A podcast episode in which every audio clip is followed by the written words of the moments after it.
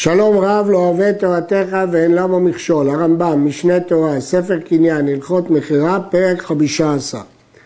המוכר לחברו במידה או במשקל או במניין וטעה בכל שהוא, חוזר לעולם, שאין הוניה אלא בדמים, אבל בחשבון חוזר.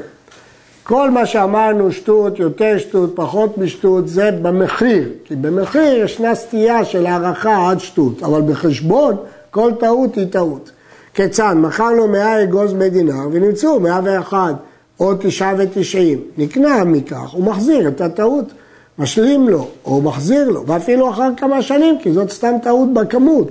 וכן אם נמצאו המעות יותר או חסר מן המניין שפסקו, קבע לו 100 דינרים והוא ספר 101, ודאי שהוא צריך להחזיר לו. ואפילו אחר שקנו מידו שלא נשאר לו אצל חברו כלום, עשו קניין סודר, שהם גמרו את העסקה לגמרי, חוזר, שקניין בטעות הוא, וכן כל כיוצא בזה. הרעב"ד חולק על הרמב"ם וסובר שאם הקונה לא ידע שהכמות חסרה, המקח בטל. לפי הרמב"ם המקח קיים והוא ישלים לו. לפי הרייבד כל המקח בטל. וכן המוכר לחברו קרקע או עבד או בהמה או שאר מיטלטלים ונמצא במקח מום שלא ידע בו הלוקח. מחזירו אפילו אחר כמה שנים שזה מקח טעות הוא. אילו היה יודע שיש מום כזה הוא לא היה קונה. והוא, שלא, בתנאי, שלא ישתמש במקח אחר שידע במום. אבל אם נשתמש בו אחר שראה מום, הרי זה מחל ואינו יכול להחזיר. אם הוא גילה שיש פגם בסחורה, הוא גילה שיש מום בבהמה או בעבד, למה הוא השתמש בו? אם הוא השתמש, סימן שהוא מחל, ואז הוא כבר לא יכול להחזיר. יש אומרים שגם במום שהיה יכול לראותו מיד והוא לא בדק, אינו יכול להחזיר. אבל הרמב"ם לא הזכיר את זה. אין מחשבין פחת המום. אפילו מכר לו כלי שווה עשרה דינרים ונמצא בו מום המפחיתו בדמיו איסר. מחזיר את הכלי. ואינו יכול לומר לו אלא כיסה פחת המום, שהלוקח אומר בחפץ שלם אני רוצה. אם יש חפץ פגום, המוכר לא יכול להגיד לו אני אפצה אותך על הפגם, כמה שהוא מחיר הפגם. הוא לא רוצה דבר פגום, הוא רוצה סחורה שלמה, לא סחורה פגומה, ודאי שזה מקח טעות. וכן, אם רצה הלוקח לקח פחת המום, הרשות ביד המוכר, הוא אומר לו אם תקנה אותו כמות שהוא, או טול דמים שלך ותלך, זה טעות, בוא נחזיר את הכל, תחזיר לי את החפץ, קח את הדמים. הוא לא יכול להכריח אותו לתת לו, לפצות אותו בכסף. כל שהסכימו עליו בני המדינה שהוא מום שמחזירים בו בכך זה, מחזירים בו. וכל שהסכימו עליו שאינו מום, הרי זה אינו מחזיר בו, אלא אם פירש, שכל הנושא ונותן סתם, על מנהג המדינה הוא סומך. כלומר, יש פגמים שהם קריטיים, ויש פגמים שהם לא קריטיים, הם לא מוסכמים שהם מום. ולכן בפגמים כאלה, כל עוד הוא לא פירש בפירוש, אז זה לא מבטל את המקח. והכל תלוי במנהג המדינה. כל הלוקח סתם, אם הוא לא פירש, אינו לוקח על הדבר השלם מכל מום.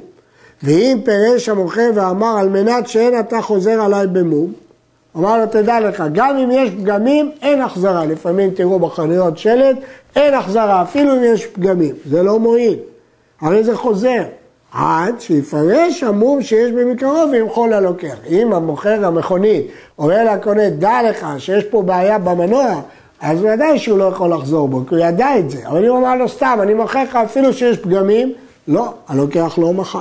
או עד שיאמר, כל מום שימצא במקח זה הפוחד דמיו עד כך וכך קיבלתי אותו. אומר בפירוש, עד ערך של עשרה אחוז אני מוותר. שהמוכר צריך לדעת דבר שימחול בו ויפרש אותו כמו המפרש בהוניה. לא שיגיד לו אפילו שיש פגמים, זה לא מועיל כלום. המוכר פרה לחברו, הוא מנה בה מומים גלויים ומומים שאינם ניכרים. ולא היה בו מום מאותם המומים הגלויים שמנה. הוא אמר לו, רגל אחת שבורה, הוא ראה שאף רגל לא שבורה. ונמצא במום מאותם המומים שאינם ניכרים, הרי זה מקח טעות וחוזר. אף על פי שפירש המום שנמצא. שהרי הלוקח אומר, כשראיתי שאין באלו המומים הנראים שמנה, אמרתי, כך אין באלו שאינם נראים שמנה, ואינו מפרש מומים אלו, אלא כדי להשביח דעתי. אדם מוכר מכונית לשני, הוא אומר, תדע לך, היא גם חלונות שבורים והדלתות שבורים, וגם יש בה בעיה במנוע. אבל הוא הסתכל, ראה שהחלונות שלמים והדלתות שלמים, אז הוא אומר, כנראה סתם הוא אמר. אז אחר כך אם הוא מצא פגם ממנו, הוא יכול לחזור, כי הוא חשב שכמו שזה, הוא סתם השביח אותו גם זה. כיצד? פרה זו עיוורת, היא חיגרת, היא נשכנית, היא רבצנית היא. את נשכנית ורבצנית הוא לא יכול לראות, אבל חיגרת או עיוורת, הוא ראה שהיא לא חיגרת ולא עיוורת. נמצאת נשכנית מלבד או רבצנית, הרי זה מקח טעות, כי הוא חשב כמו שזה לא נכון, גם זה לא נכון. היו בה כל המומים שמנע, אין זה מקח טעות, כי הוא אמר לו. וכן אם הייתה חיגרת ונמצאת נשכנית, אבל פי שאינה עיוורת, אין זה מקח טעות, כי ראית שהיא חיגרת. הראה לו המום שיש בה. ואמר לו מום זה יש בה, ומום פלוני ומום פלוני, אף על פי שאותם המומים שמנה אינם נראים, ונמצאו בה או מקצתם, אין זה בכך טעות, כי הוא הראה לו חלק מהמומים, ואמר לו את המומים האחרים.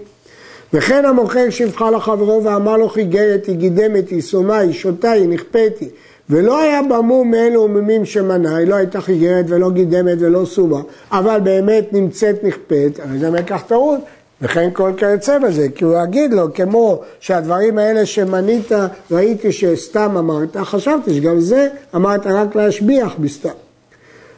מכאן אני אומר, עכשיו הרמב"ם מסיק מזה הלכה, שהמוכר לחברו חפץ במאה דינרים, ואמר לו, חפץ זה אינו שווה אלא זוז אחד, על מנת שאין לך על היונאה, הרי זה יש לו על הונאה. למה? כי כל אחד מבין שזה לא שווה זוז, זה שווה 20, 30 זוזים. הרי זה אומר, כיוון שראיתי שאינו שווה זוז, ידעתי שאינו מתכוון להשביח דעתי. אז זה לא נקרא שהוא מחל. עד שיפרש כדי שעולה שיש במקחו בוודאי או קרוב לה מכדי שהדעת נוטה. שהרי זה הדעת בוודאי הדבר שמחל לו וכזה ראוי לדון. אם יש חפץ של מאה, הוא אומר לו, תדע לך, זה שווה 80, אז זה הגיוני. אבל אם הוא אומר לו תכף זה שווה פרוטה, זה לא כל אחד מבין שהוא אמר את זה סתם, בלי משמעות. אז לכן זה לא מחילה. המוכר עבד או שפחה, אין הלוקח יכול להחזירו מפני מומי הנוי, שהוא לא נאה, שאין מבטלים אותו ממלאכתו, והם הנקראים סימפון. למה לא? שאם היה סימפון זה גלוי, כבר ראהו. ואם אינו נראה, כגון שומה בבשר או נשיכת כלב, או ריח הפה או החותם וכיוצא בהם, הואיל ואינו מבטלו ממלאכתו, אינו מחזיר, שאין העבדים לתשמיש המיטה, אלא למלאכה. לכן מה אכפת לי נוי כזה או נוי כזה? מה שאכפת לי שהוא יכול לעבוד. נמצא בו שכין רע, או חולי המתש את כוחו, או שהיה נכפה, או משועמם, הרי זה מום, פני שמבטלו ממלאכתו. מומים כאלה שמשפיעים על העבודה שלו, בוודאי שזה מקח טעות. וכן אם נמצאת בו צרעת, כיוצא מדברים אלו המגואלים, הרי זה מום, פני ששפשו של אדם אוננת מהם, איסטניסית מהם, ונמצא שלא מתעסק לו במלאכת אכילה ושתייה, אז הוא צמצם את אפשרויות השימוש בעבד, זה מקח טעות. וכן אם נמצא ליסטיס מזוין, הרי זה מום המאבד את כולו, מפני שהמלך תופס אותו והורגו, ולא יישאר לו עבד. וכן אם נמצא מוכתב למלכות, הרי זה מום, מפני שהמלך תופסו למלאכתו בכל העת שירצה. אבל אם נמצא גנב או חוטף או גונב נפשות או בורח תמיד או זולל וסובב כיוצא מדברים אלו, אינו יכול להחזיר. שכל העבדים בחזקת שיש בהם כל הדעות הרעות, אלא אם כן פרש. כל עבד יש בו מידות רעות של גנב ובורח וזולל וסובב ולכן זה לא נחשב מום. הראב"ד חולק על הנושא של הלסטים מזוין והגמרא בקידושין אמרה הנהו קלא אית להו. הראב"ד הבין שלסטים מזוין יש קול ולכן בוודאי ידע הקונה ומחל על המום ולכן המכר קיים. הרמב"ם מבין ההפך, שאלו בדרך כלל יש להם קול והקונה יכול לטעון, לא בא אליי השמועה ולכן לא עלה על דעתי שהוא ליסטים מזוין. זאת מחלוקת בהבנת הסוגיה בקידושין. עד כאן.